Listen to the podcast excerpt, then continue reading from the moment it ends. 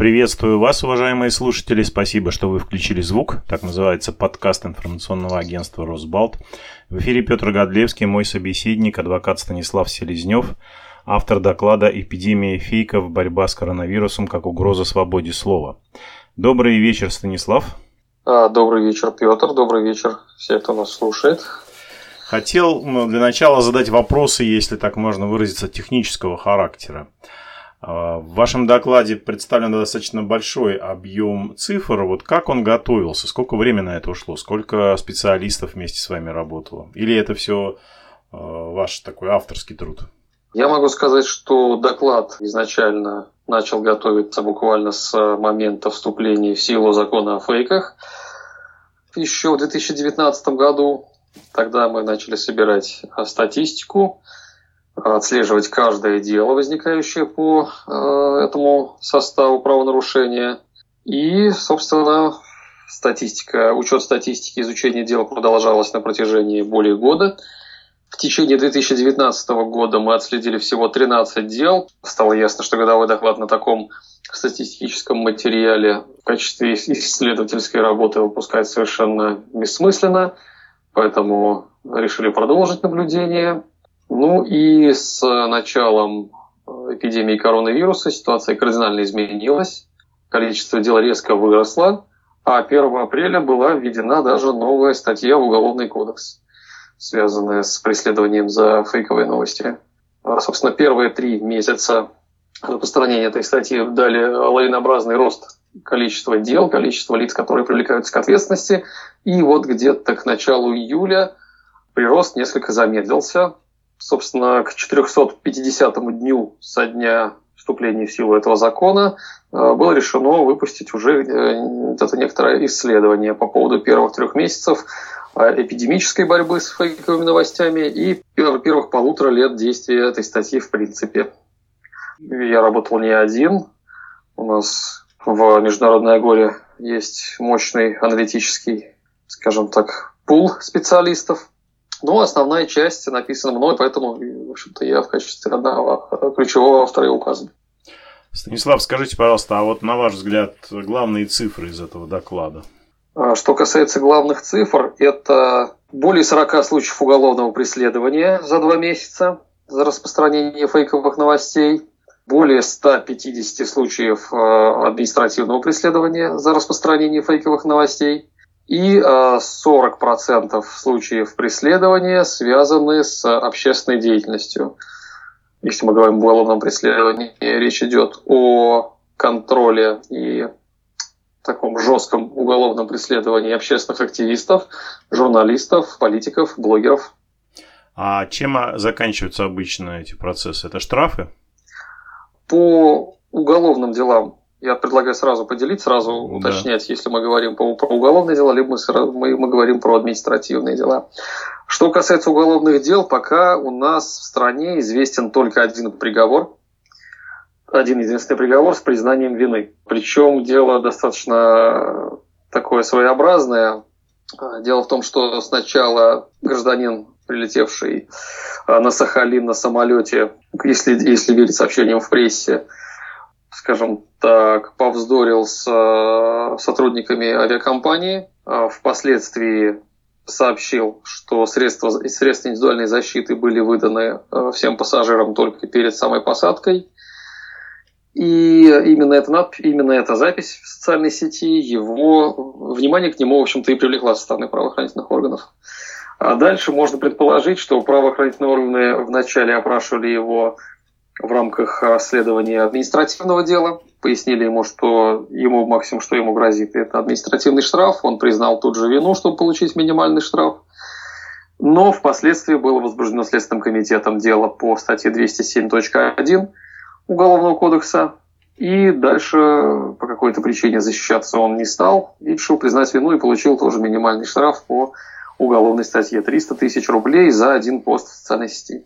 Да, это, конечно, весомое наказание за пост социальной Серьезно, сети. да. Что касается административных дел, то здесь исключительно штраф предусмотрен от 30 тысяч э, минимальный до 100 тысяч максимальный. Но нами зафиксировано десяток случаев, когда суды шли навстречу, можно так сказать, людям, которые признавали свою вину, и штрафовали их не на 30, а на 15 тысяч рублей, ниже низшего предела. И не применяли вторую часть санкций в виде изъятия ноутбука, планшета либо мобильного телефона, с которого вот эта ужасная новость попала в, мобиль, в сеть интернет. А в вашем докладе анализировалось, насколько справедливые были претензии к тем, кто попал, э, так сказать, под жернова нашего судопроизводства? А, нет, в докладе не оценивалось каждое отдельное дело, поскольку для этого необходимо получать э, доступ к полным материалам дел. Но в связи с тем, что наши суды зачастую даже исключают формулировку высказывания, э, исключают э, размер наказания из публикуемых судебных актов. Кроме того, зачастую суды в принципе не указывали и не оценивали, и не давали никакой юридической правовой оценки этим высказываниям, сразу выносили постановление, то оценивать в каждом случае справедливость, несправедливость наказания мы не ставили себе такой цель. Станислав, мы в подкасте уже неоднократно с коллегами обсуждали ситуацию с преследованием СМИ. Ну, прежде всего, такая наша корпоративная история. За распространение фейковых новостей известен прецедент в одном из городов, когда СМИ сослалась на заявление пресс-службы администрации местной, пресс-служба uh-huh. потом э, свое заявление аннулировала, а ответственность, ответственность журналистов никто снимать не собирался. Вот на ваш взгляд, когда мы обсуждали эти прецеденты, постоянно звучала мысль о том, что власти приняли определенные меры, но юридически не проработали формулировки абсолютно. И очень сложно понять, Э, за что людей можно наказать, э, что, в общем, является э, уже правонарушением, а что еще можно. Вот в вашем докладе вы анализировали вот эту юридическую составляющую тех поправок, изменений, которые внесены в законодательство? Да, именно юридическая оценка, в том числе и текста закона, и практики его применения была одной из основных целей, собственно, всей этой работы – о том, что нормы закона, что административного кодекса, что уголовного кодекса не обладают а, свойством правовой определенности и не позволяют гражданам предусматривать, предугадывать, какое из сообщений в какой момент повлечет ответственность, какое не повлечет, а говорилось изначально еще с декабря 2018 года, когда только первые законопроект был внесен в Государственную Думу. И это, и, собственно, такая ситуация подтвердилась, подтвердилась по э, факту, поскольку, как мы видим, вот прекрасный пример вы привели, журналист, выполняя свою журналистскую деятельность, имея источник, проверенный источник, э, авторитетный источник, э, пресс-секретарь городской администрации, публикует информацию, которую передает ему этот источник – и внезапно пресс-секретарь отказывается от своих слов, а журналист получает штраф. То есть э, очевидно, что формулировки закона, сама диспозиция допускает такую широкую трактовку, что в общем-то, любая информация о любом событии, которое затрагивает более, больше, наверное, чем интересы двух человек, может быть при некотором определенном уровне хорошей такой филологической подготовки, трактовано как э, часть состава вот этого правонарушения.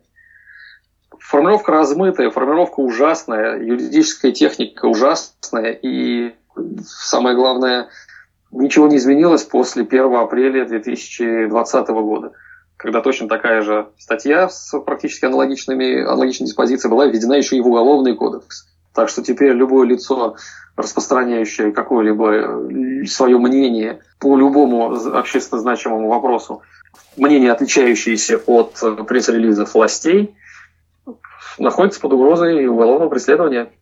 Да, это, конечно, реальность э, такая неприятная, я бы сказал. А вы, да, вы формулируете какие-то в докладе рекомендации не знаю уж кому, честно говоря, их можно после всего того, что принимается нашими законодателями, кому их можно направить, но, допустим, э, для сообщества юридического, для тех же журналистов. Почему мы не можем говорить, что эти рекомендации безадресны?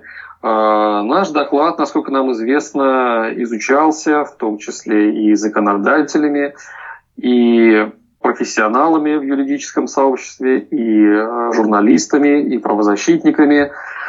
Можно сказать, что своими рекомендациями мы закладываем некий фундамент для общественного обсуждения, э, для каких-то переговоров, возможно, для э, каких-то будущих возможных поправок, для тех случаев, когда э, со стороны законодательной власти возникнет запрос на приведение правовой системы нашей страны в соответствии с текущими высшими мировыми стандартами, скажем так. Рекомендации такие, да, действительно, мы указываем. И э, в первую очередь э, я могу перечислить эти рекомендации, они не такие, их не так много, и они достаточно э, простые. Петр, да? Да, Есть например, конечно, да, интересно. В качестве рекомендации мы указываем на то, что поскольку распространение недостоверной информации в качестве формального состава правонарушения и преступления не влечет какой-то вред, полагаем, что из Уголовного кодекса его следует однозначно исключить такой состав, как, как э, ответственность за распространение, пусть даже заведомо ложной, недостоверной информации. А поскольку наказание в виде уголовного штрафа, работы или лишения свободы за выражение мнения, пусть даже и это мнение не соответствует действительности, э, совершенно избыточно и не отвечает современным Э, требованиям защиты права на свободу высказываний. Это первый момент.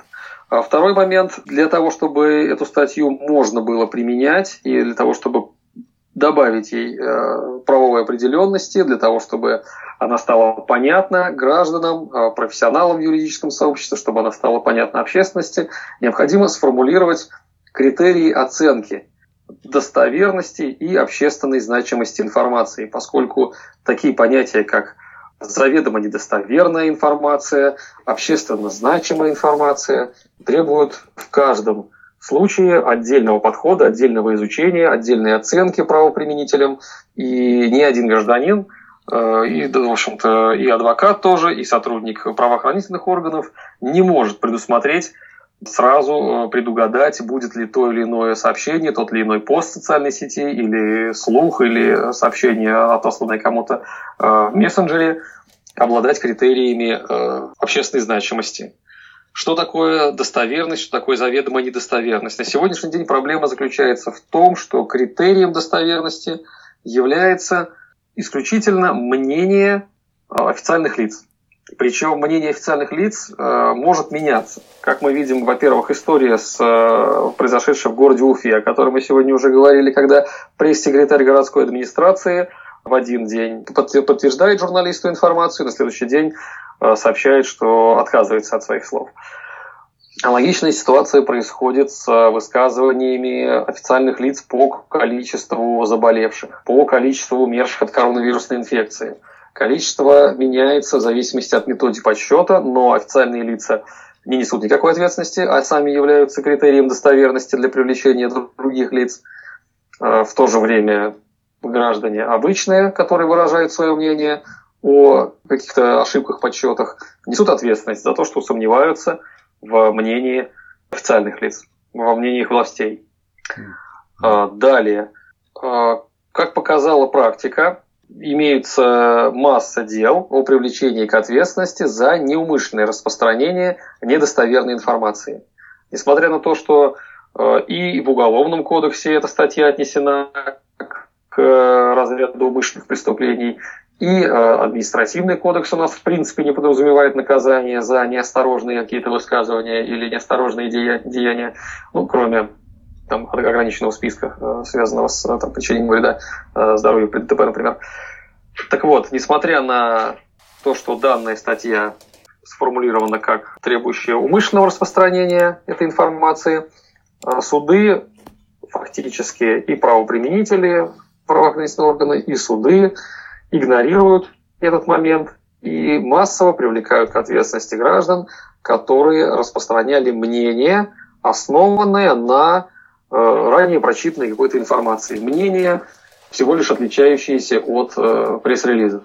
То есть умысла на введение кого бы, кого бы то ни было в заблуждение у граждан не было. Однако фактически э, к ответственности их это все равно приводит. Поэтому наша рекомендация, причем, вернусь сейчас немножечко назад, на это прямо указал в своих э, разъяснениях у нас даже Верховный суд в апреле, когда выпустил два разъяснения, связанных с, э, рассмотрением дел в таком экстраординарном коронавирусном порядке. Верховный суд указал на необходимость доказывания субъективной стороны, доказывания умысла, наличие прямого умысла на введение граждан в заблуждение, на введение общественности в заблуждение. Но э, почему-то суды первой и второй э, инстанции Верховный суд не услышали и продолжают привлекать граждан, в том числе за неумышленное распространение недостоверной информации. Такие случаи известны, и они у нас в табличке приведены. А дальше очень важный момент, очень важный момент, который необходим для того, чтобы хоть каким-то образом, хоть как-то посчитать возможным и допустимым применение э, статьи э, о наказании за фейковые новости, это отказ от презумпции достоверности исключительно официальной информации. А что это значит? На сегодняшний день фактически отрицается возможность совершения ошибок государственными структурами. А что бы они ни говорили, предполагается достоверным. Не подтвержденная официальными структурами информация предполагается недостоверной. И это, разумеется, недопустимо с точки зрения обоснования для привлечения к ответственности каких-то людей. Монополия да? на правду такая, да? Совершенно верно. Э, Причем я все время дополняю, не только монополия на правду, но и монополия на ложь. Официально распространенная, недостоверная информация не повлечет ответственности для официального лица, поскольку оно само является критерием достоверности, но повлечет ответственность для того, кто публично в этом усомнится. Будет это журналист, несмотря на закон о СМИ, будет это простой гражданин, будет это депутат. Есть у нас несколько дел в отношении, в том числе избранных представителей власти. Информацию, которую выдал, выдала пресс-служба, только она верна, и никак иначе быть не может. Значит, э, о каких еще рекомендациях мы говорим? О, об отказе от э, лишения свободы в качестве наказания за распространение недостоверной информации. Но это совместно с исключением уголовной ответственности за фейки.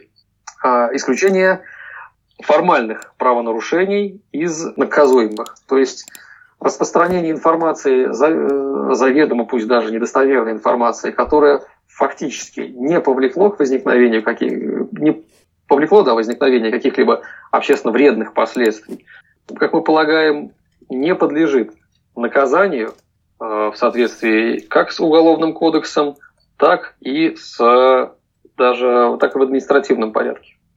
А на сегодняшний день судам в соответствии с э, диспозицией этой статьи необходимо устанавливать причинно-следственную связь между публикацией недостоверного какого-то сообщения и угрозой наступления каких-либо опасных последствий. Но суды фактически уклоняются от э, доказывания этой связи, от э, оценки этой связи, от доказывания уклоняются сотрудники э, правоохранительных органов, суды закрывают на это глаза. Вообще очень большая проблема заключается в том, что у нас действуют очень низкие стандарты доказывания по делам об административных правонарушениях.